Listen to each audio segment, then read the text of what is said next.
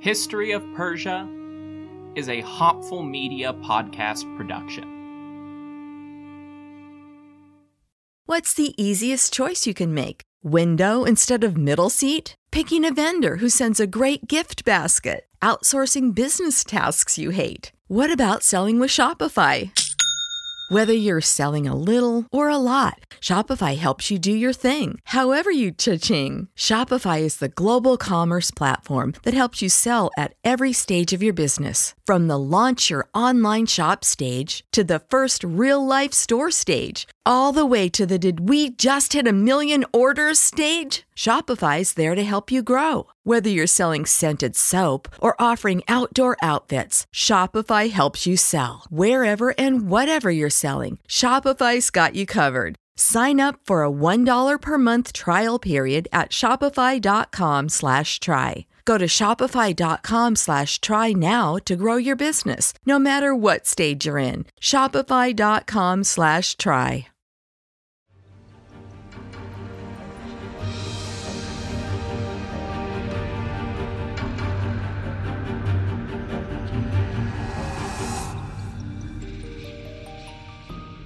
Hello, everyone. Welcome to the History of Persia. I'm Trevor Culley, and this is episode 113 Alexander, King of the Monsters.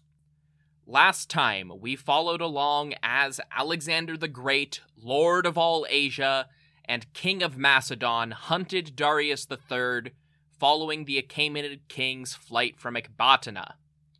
Unfortunately for Darius, not all of his nobles were able to keep faith in their monarch. Bessus, a cousin from a cadet branch of the Achaemenid line and satrap of Bactria, arranged a coup, hoping to take Darius prisoner as a bargaining chip. But Alexander caught up with them in a surprise attack. Trying to make an effective getaway, Bessus and his comrades, Barsaentes of Drangiana and Nabarzanes of Hyrcania, killed Darius III. Alexander, always one to hold royalty in the highest regard, was outraged by this regicide. Bessus declared himself King Artaxerxes V and fled to Bactria as Alexander worked his way through the eastern provinces Parthia, Hyrcania, Margiana, Aria, Drangiana, Arachosia. They all fell before the Macedonian advance.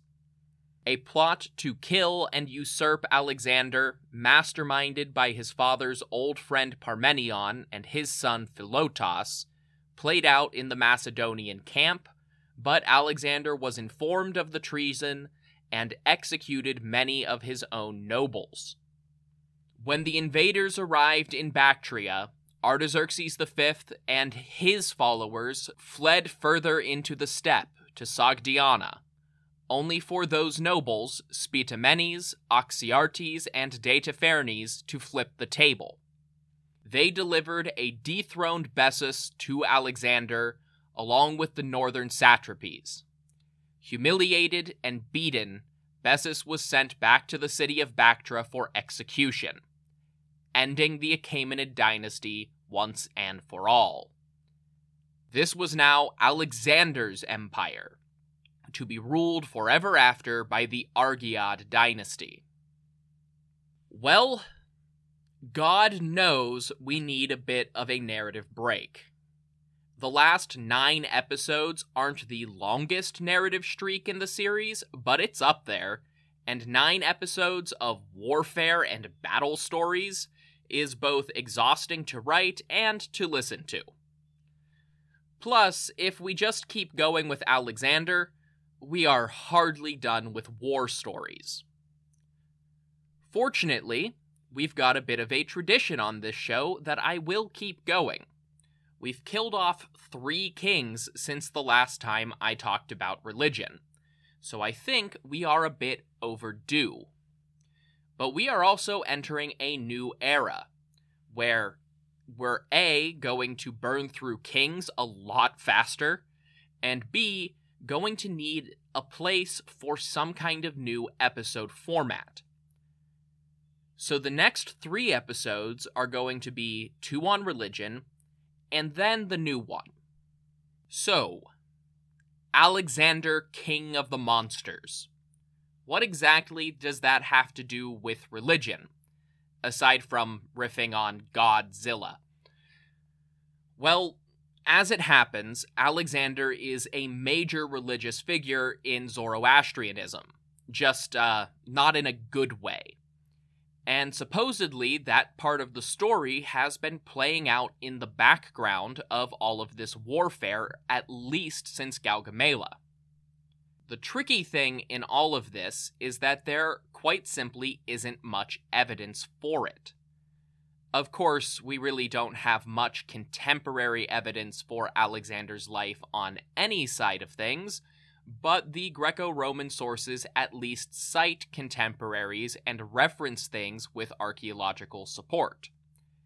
The Zoroastrian and Persian sources are even later and make claims that, if true, are very strangely omitted from the Western record and not generally the sort of thing that would even have archaeological proof.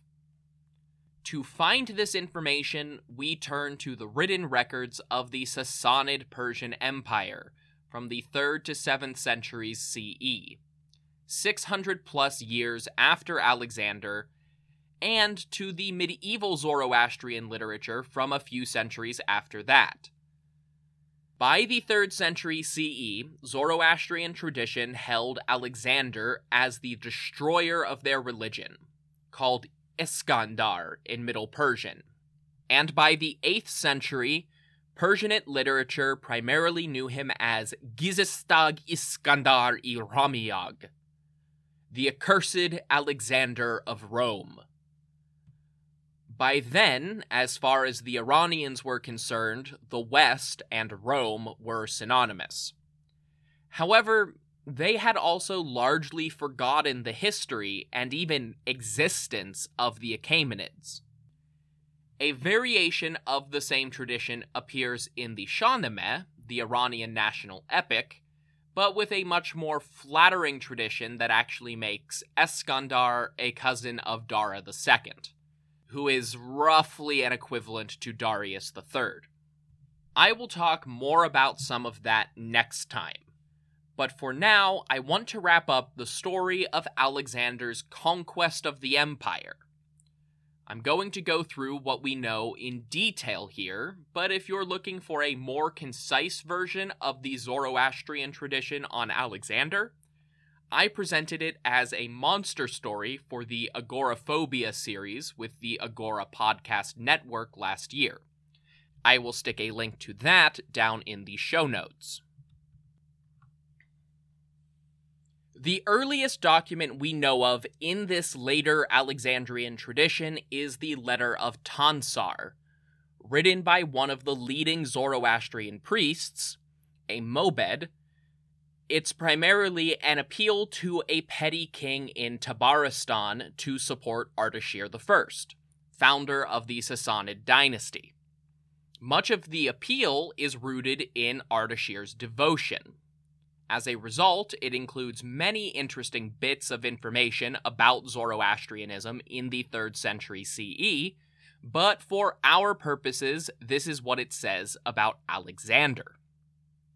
If your concern is for religious matters, and you deny that any justification is found in religion, know that Alexander burnt the book of our religion, 1200 ox hides at Istakhr. One third of it was known by heart and survived, but even that was all legends and traditions. And men knew not the laws and ordinances until, through the corruption of the people, of the day and the decay of royal power, and the craving for what was new and counterfeit, and the desire for vainglory, even those legends and traditions dropped out of common recollection so that not an iota of truth of that book remained. Therefore, the faith must needs be restored by a man of true and upright judgment. Yet have you heard tell or seen any monarch save the King of Kings, Ardashir in this case, who has taken this task upon him? With the vanishing of religion, you have lost all the knowledge of genealogies and histories and lives of great men, which you have let pass from memory. Some of it you have recorded in books, some upon stones and walls, until none of you remembers what happened in the days of his father. How then can you recall the affairs of the people at large, and the lives of kings, and above all the knowledge of religion, which ends only with the end of the world? In the beginning of time, men enjoyed a perfect understanding of the knowledge of religion and sure steadfastness. So, just in this section, you have a couple of different bits of the Sassanid Alexander narrative already at play. Most notably, that he burned the Avesta collected by Darius III, or rather, Dara II, which I discussed in episode 104. This is one of the most consistent parts of the Middle Persian Alexander story. His greatest crime, at least in the eyes of the faith, was the destruction of the Avesta. As I said in episode 104, this also provides an interesting and convenient explanation for the lack of linguistic evidence for an Achaemenid era Avesta. If, as tradition goes, the Achaemenid Avesta was written down and destroyed within a generation, possibly with only one copy ever made, it probably would not have a linguistic impact. Also interesting to note that Tansar associated Dara and Alexander's destruction with Istakhr, by then a Sassanid capital, but just a minor fort guarding Persepolis in the actual Achaemenid period. Still, it was the nearest city of note to the actual Persian capital of Alexander's time. However, by the 3rd century, the ruins of Persepolis were already known as Takhta Jamshid, the throne of the legendary first king of men, Jamshid, known as Yima in the Avesta. Of course, the Avesta was still known in the Sassanid period, which is when the version that survives today was finally written down but they believed that two thirds of the original corpus was lost. Frankly, that may even be an underestimate. All things considered, the Avesta is remarkably small for being all religious compositions in a whole language. However, Mobed Tansar did not attribute this solely to Alexander destroying the written forms. He also blames his own people's forgetfulness. He acknowledges that the tradition was largely passed on in oral form and attributes rising literacy to a lack of dedication to the oral tradition. He also blames the fact that this literacy came in the form of new writing systems for the loss of understanding of stone inscriptions, presumably referring to the old Achaemenid and Elamite cuneiform, which Tansar seemed to believe were religious in nature. But ultimately, the disruption of Zoroastrian memory is still traced back to Alexander.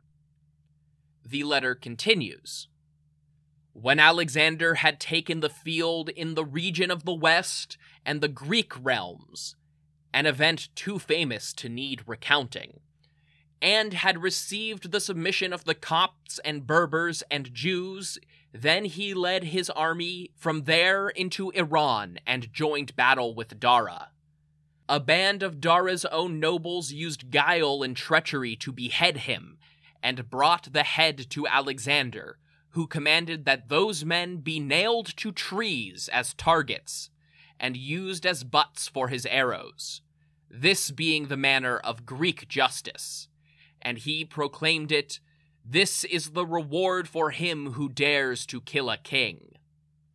Here, Mobed Tansar recounts what the Persians remembered about Alexander's conquest 600 years after the fact. However, he focuses it around people and terminology prominent in his own day. notably emphasizing the Jews despite their relatively minor role in Alexander's campaigns. However, despite all Alexander's perceived crimes, Tansar still credits him with a different ahistorical virtue, at least in the eyes of staunch supporters of Ardashir Shahanshah, the King of Kings. Alexander is credited with punishing the conspirators against Dara.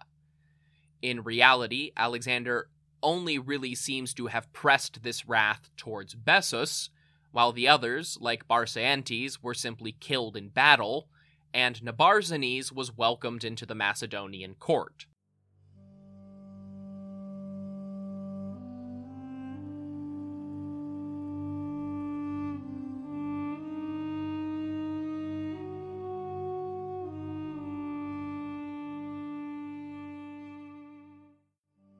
When I was applying to grad school, in just one visit to a prospective department, my roommate and I kept track of all the languages we had been told we needed to learn to study ancient Persia. The final tally came to 27 relevant languages. As somebody overwhelmed by Greek, Latin, and the need to pick up French and German, that was a bit terrifying. Reading mostly dead languages is different from speaking them, but just picking up a new language in any context is daunting. Fortunately, Rosetta Stone is the most trusted language learning program, available on desktop or as an app. It truly immerses you in the language you want to learn.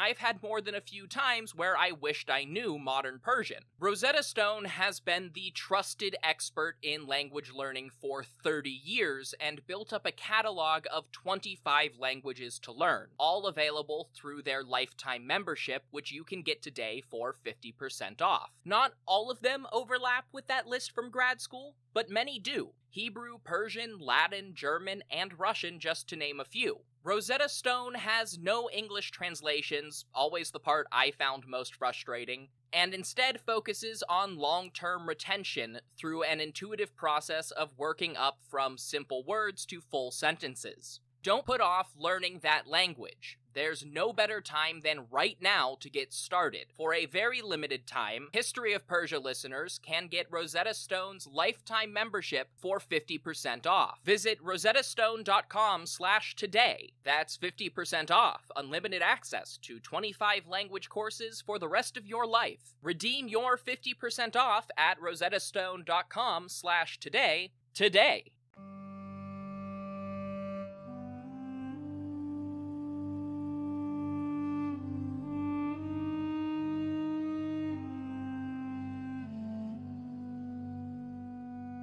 At the other end of this tradition, we have the Arda Viraz Namag, the Book of Righteous Viraz, which functions as a sort of Iranian Dante's Inferno written between 800 and 1000 CE.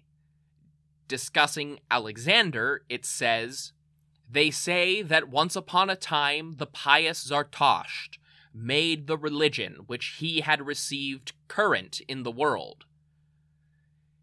Until the completion of 300 years, the religion was in purity, and men were without doubts.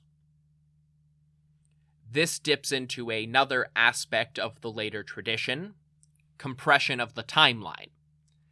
In addition to largely forgetting the details of Achaemenid history, Zoroastrian records brought Zoroaster, Zartasht in Middle Persian, forward in their view of history. By the end of the Sassanid period, they believed that Zoroaster lived just over 300 years before Alexander, which is off by about 600 years. This has a lot to do with both loss of records and the development of an idea of cyclical time and apocalyptic millenarian Zoroastrian theology. Again, this is all stuff to discuss at a later date as it becomes more relevant.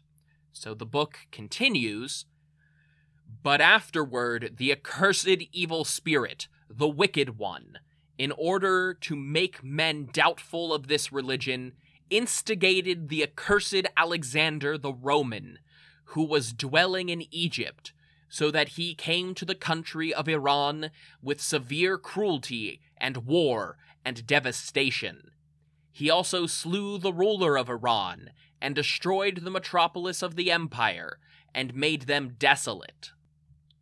And this religion, namely all the Avesta and its commentaries, written and prepared upon cow skins with gold ink, was deposited in the archives in Stakir Papakan, and the hostility of the evil destined wicked Ashamak, the evildoer, brought onward Alexander the Roman, who was dwelling in Egypt, and he burned them up. And he killed several dostors and judges and herbods and mobods and upholders of the religion and the competent and wise of the country of Iran. And he cast hatred and strife one with the other amongst the nobles and householders of the country of Iran, and self destroyed, he fled to hell. And after that, there was confusion and contention among the people of the country of Iran one with the other.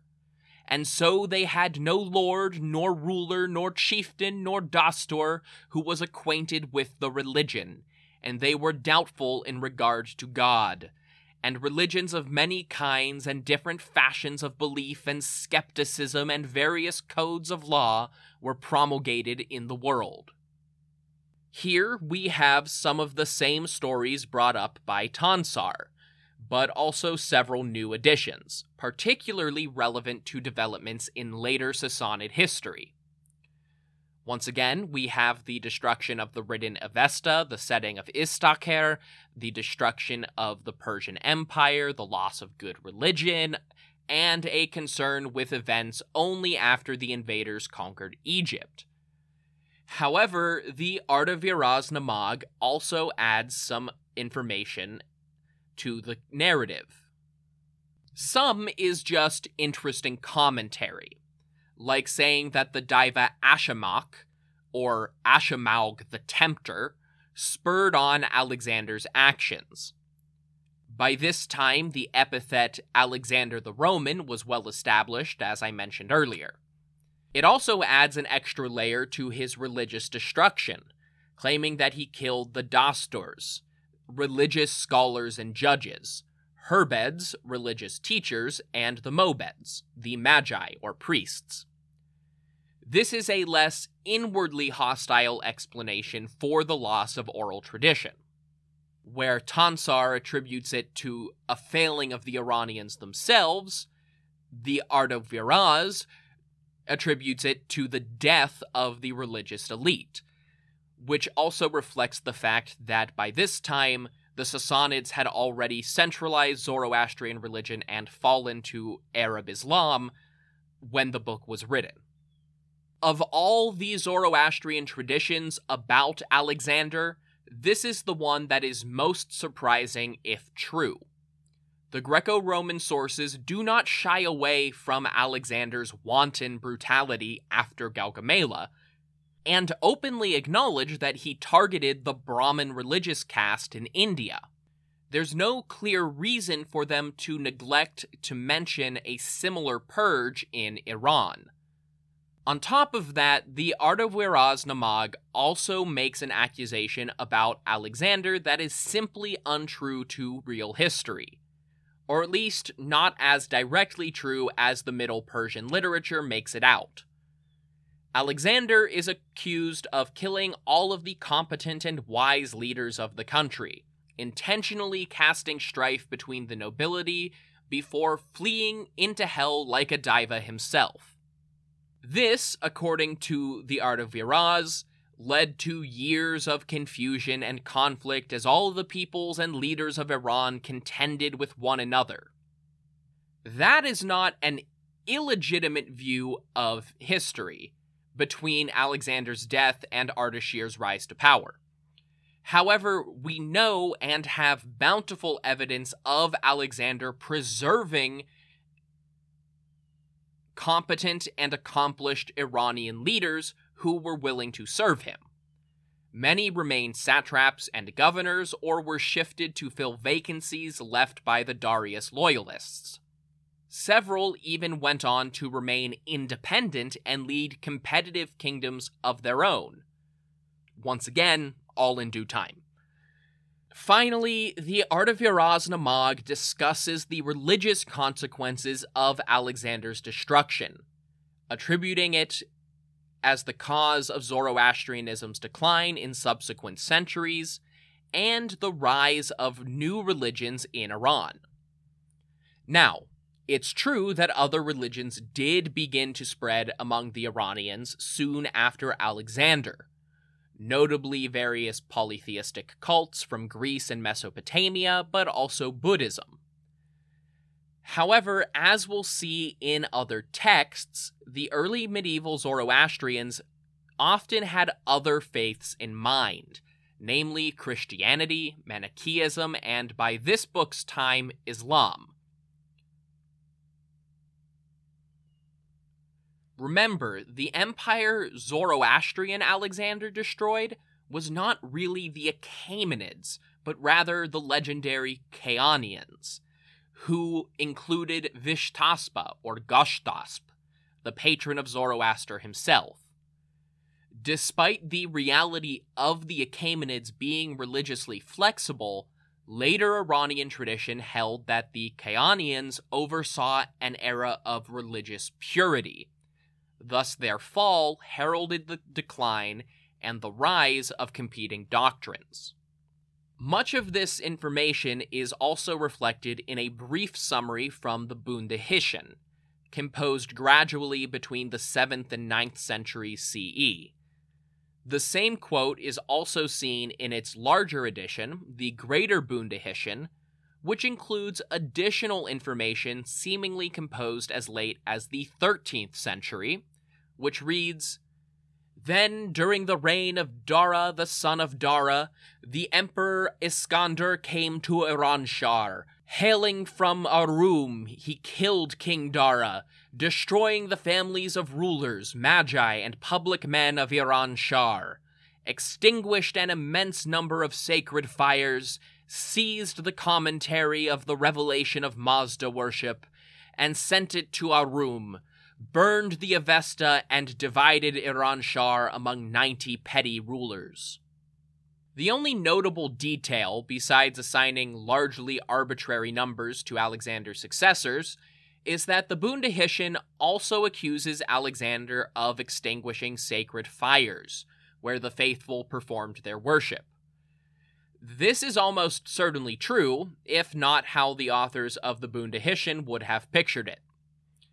The structures and precepts that would eventually be institutionalized as Zoroastrian fire temples were just starting to develop in the later Achaemenid period. But fire altars of varying designs do appear at Achaemenid sites and in Achaemenid artwork. As many of these places and shrines were looted, destroyed, or abandoned under Alexander's auspices, the sacred fires probably were put out improperly.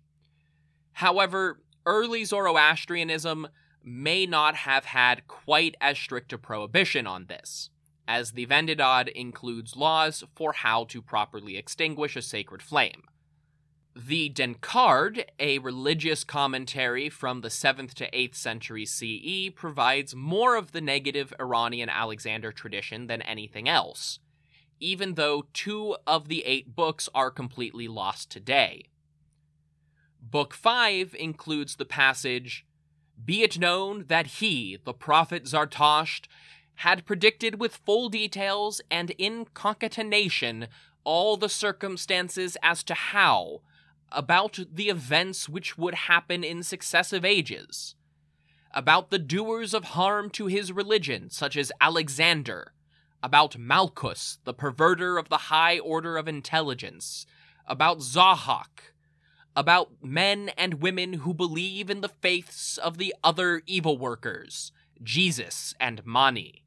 Aside from giving Zoroaster a more prophetic sort of prophecy than most other Zoroastrian works, this gives us a sense of where Alexander sat in the Zoroastrian hierarchy of evil he is listed first before the literal Diva Malchus, before Zahak, the evil king touched by Ahriman, that is, Angra himself, and they are all associated with the rise of other faiths attempting to supplant Zoroastrianism.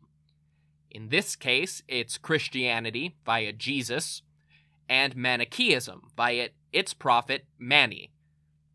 Books 7 and 8 of the Denkard include the longest passages on Alexander, but I'm not going to read those in full, mostly because it doesn't contain any new information for this episode besides nuances of late Sassanid and early medieval Zoroastrianism that we don't need to deal with today. However, I do want to discuss one last Middle Persian text that has not gained as much traction or widespread information as the others I've talked about.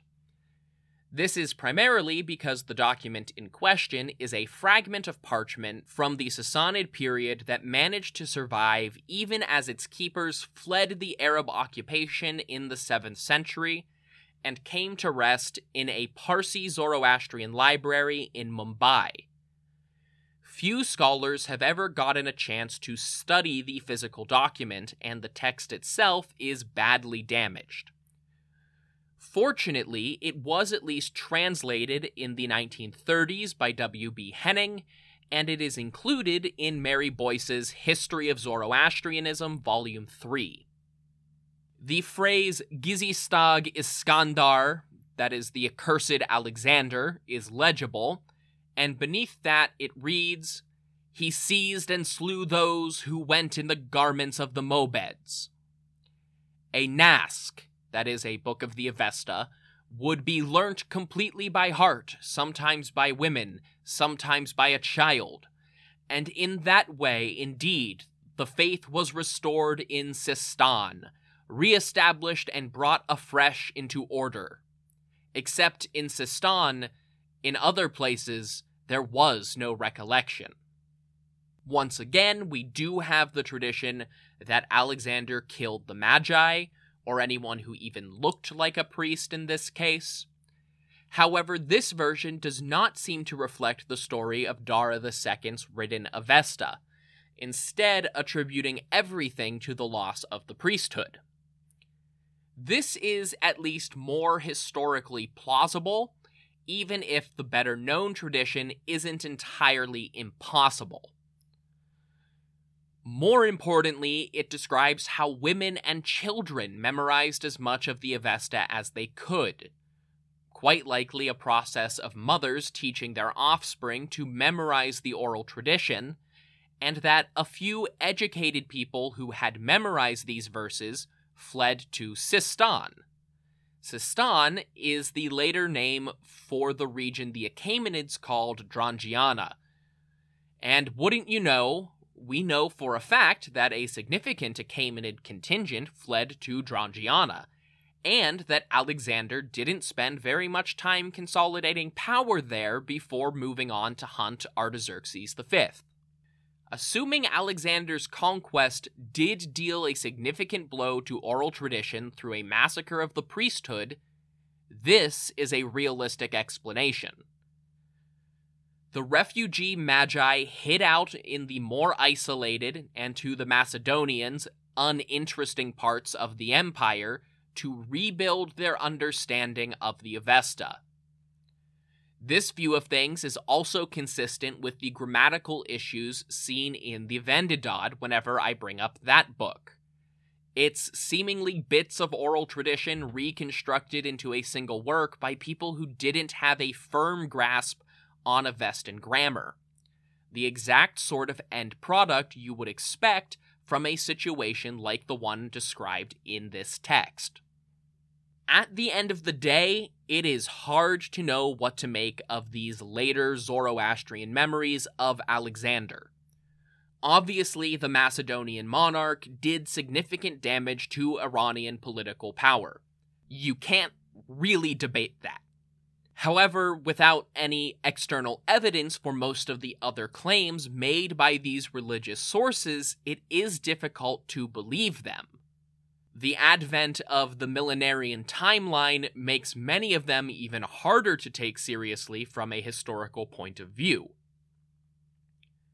And yet, we know that much had been lost by the Sassanid era. We know that even then they saw the Avesta as fragmented and missing components. And we know that there must have been more Gathas and Yashts at some point, simply because the small number of surviving examples don't make sense for their genres. There is almost certainly some element of truth within many or even all of the stories about Alexander in the Zoroastrian tradition. But which stories is all but impossible to say. Next time, I will dive deeper into the religious tradition of myth and legend that eventually replaced the Achaemenids in popular Iranian understanding of history for about 2,000 years. Until then, if you want more information about this podcast, you can go to historyofpersiapodcast.com. That's where you will find my bibliography, the Achaemenid family tree, and plenty of other things, including the support page, to financially support this project. There are all sorts of ways to do that, but most importantly, there's patreon.com slash history of Persia. You can sign up for a monthly subscription ranging from $1 to $20, and access to things like ad free listening, bonus episodes, and discounted merchandise. Even if you don't want to subscribe, you can also visit the show's store, either through historyofpersiapodcast.com or historyofpersia.launchcart.com.